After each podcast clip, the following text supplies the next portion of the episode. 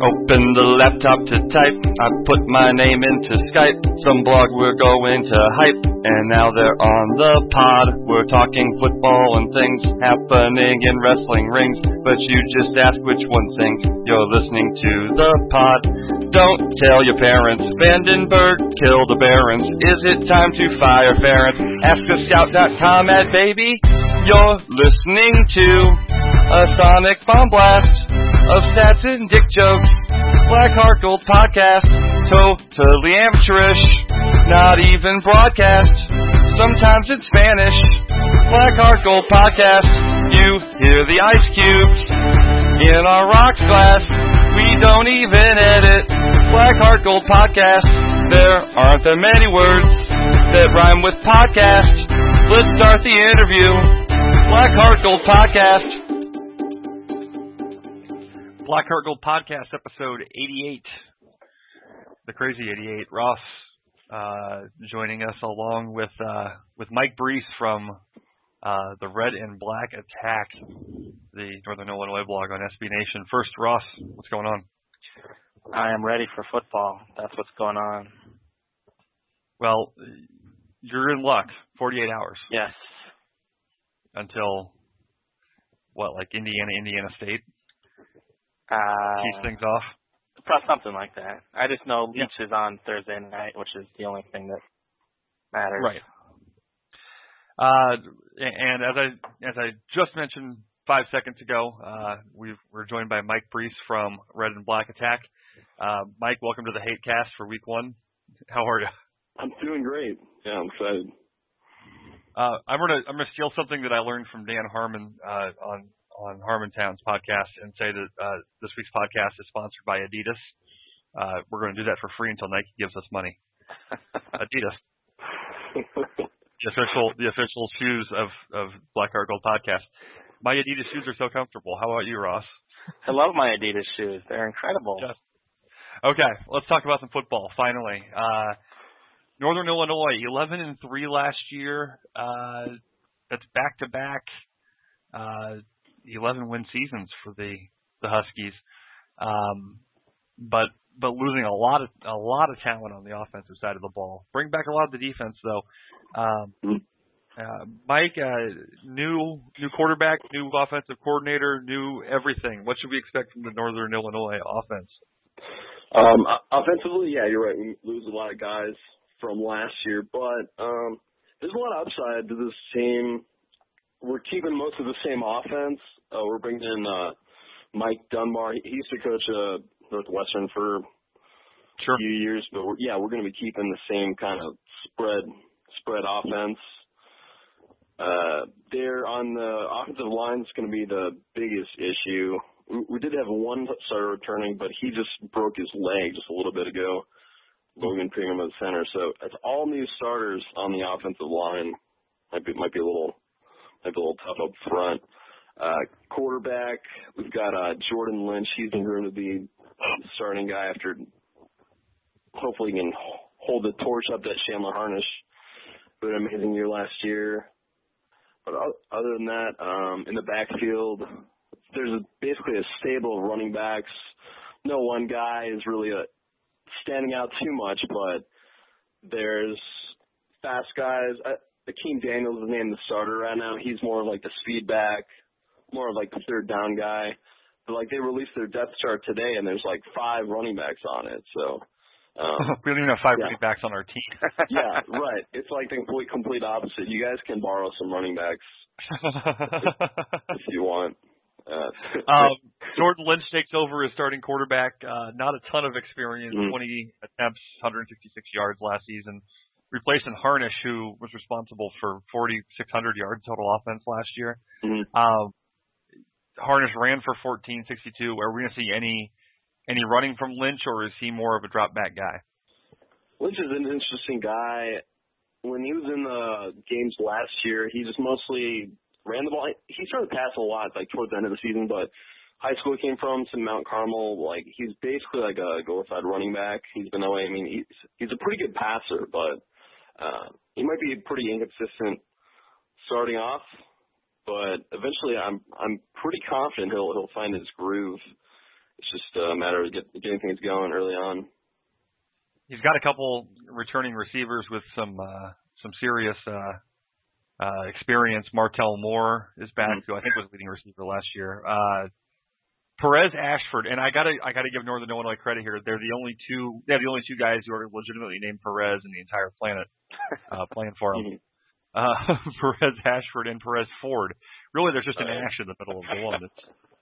It's, it might actually be the same person. Um, uh, but uh, is this going to be? You obviously you said it's going to be kind of the same sort of attack. Are we going to see uh, mm-hmm. typical of Northern Illinois four wide?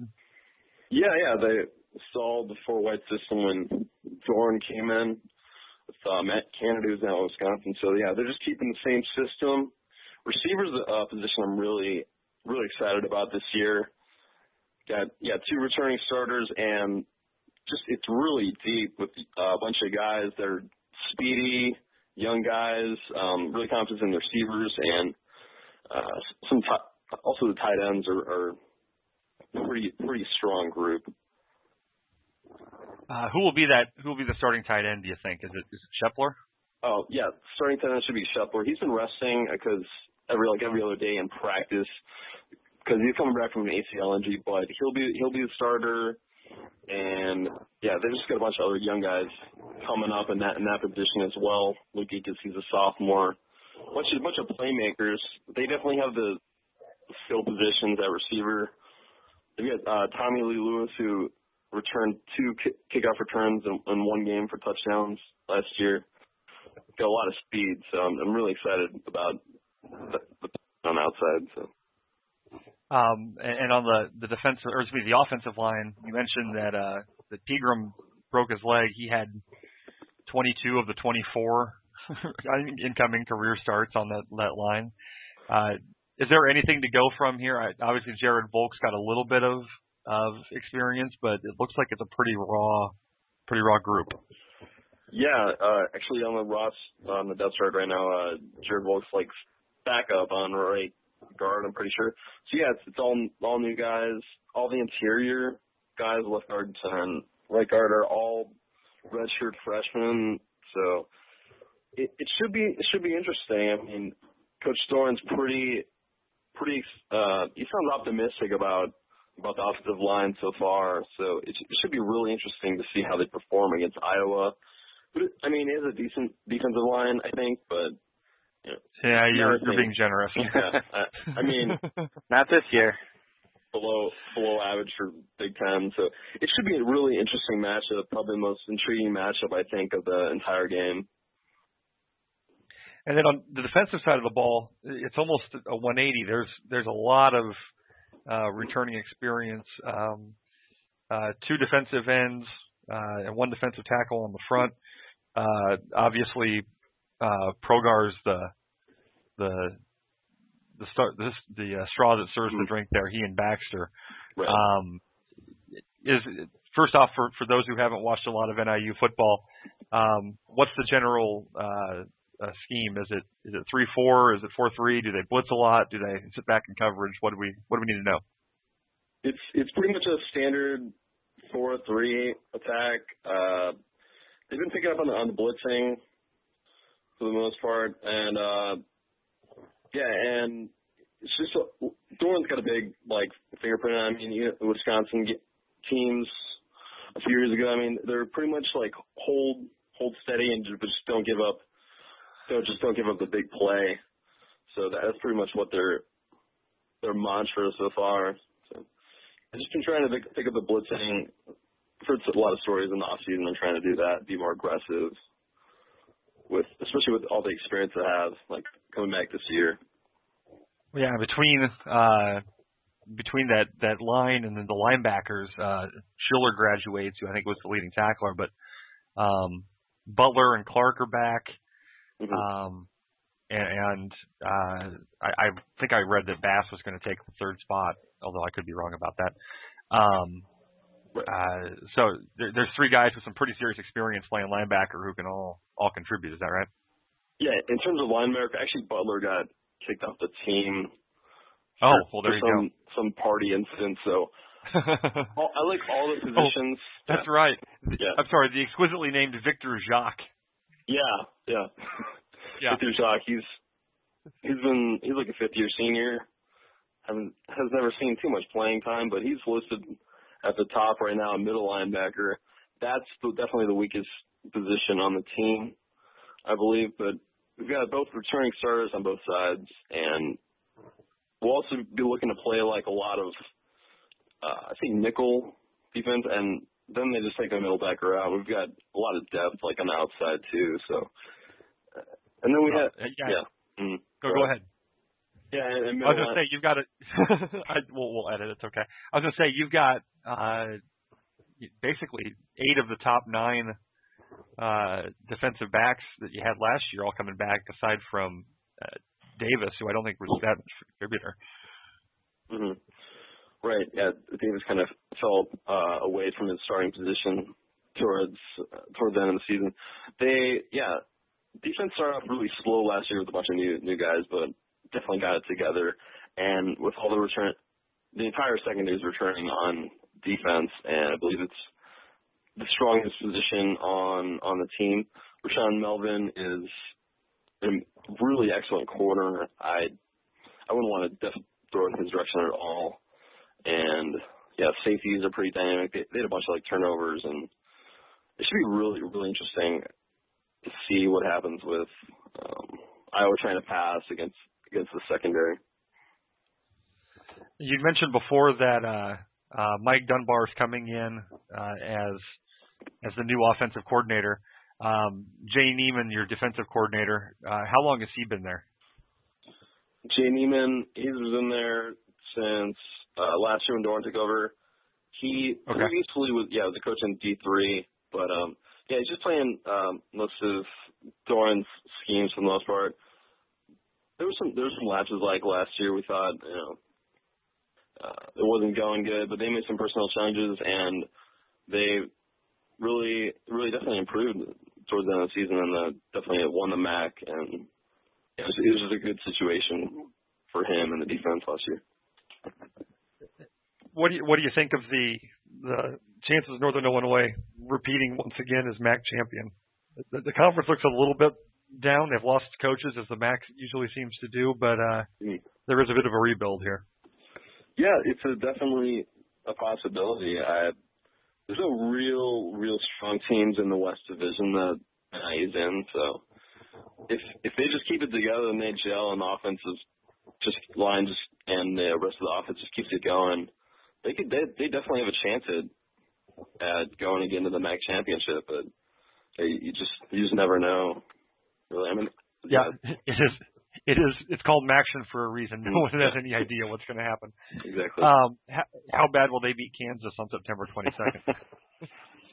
oh, that that should be an interesting game because yeah, last year, I bet they were probably upset with their performance. They just let Kansas run all over them on on D and tried putting up enough points, but yeah, especially when they're yeah. the first BCS team to come to Husky Stadium since Maryland in 2003. So, well, they'll definitely be up and ready for for that game for sure. Obviously, there's been a lot of turmoil in college football, you know, conference wise. Not a whole lot in the MAC though. Everybody's kind of stayed put. I think Temple left, but otherwise things are right. looking pretty stable. Um, if you had your druthers, if if Northern Illinois was going to make a move, where would you want them to go to? If they were to make a move, probably the most, I guess the most logical thing would to be join the Big 12. I guess I don't know. if if they were to make any sort of move, offensively it would make the most sense. Yeah, yeah, offensively. They're kind of running the same thing already. Yeah. Geographically, uh, I mean, yeah, it's always been like, hey, we could join the Big 12. We can beat beat their teams occasionally. So. Yeah, you'd already be better than Iowa State. Oh. Uh, uh, let me, uh, Ross, go ahead. So, are you going to be at the game on Saturday, or? Uh, I'm actually not going to be at the game. I, I live out of town now, so out of state. So. Gotcha. Is there anything any Iowa fans that are going to the game should know about the uh, Northern Illinois, because they'll be handling the, you know, game presentation, I guess. So is there any particular uh, things you're known for, or anything like that? Any traditions or chants or stuff like that? The red and black chants, red and black. You'll be hearing that a bunch. Uh, and a lot of drinking, and hopefully we uh, we can match up with the the amount of Iowa fans that were there in 2007. I was definitely at that game, and it's just yeah, we're gonna we're gonna try and rally rally everybody and see if we can match up with all Iowa fans. It's a bold statement. Yeah. For for for what's supposed to be a home game. That's a bold statement. Um, yeah. hey, uh, uh, before we or uh, I'll let you go on this one. Uh, uh, gun to your head, what's your prediction for Saturday? Uh, uh, final score. Uh, in my opinion, it's going to be not the prettiest game. I think both teams are going to struggle offensively, and see, it's going to be low scoring, probably around in the teens. I go, I put the Huskies up a field goal. Probably, I'll go 16-13 Huskies. Oh, bold move. Bringing the hate. I see how that is. Yeah. Um, well, yeah. Well, uh, Mike, we uh, we have to hate you for the next four or five days, but we appreciate you coming on the show and uh, remind everybody they can catch your your excellent work at Red and Black Attack. Thanks, bud. All right. Thanks for having me, guys. Thanks.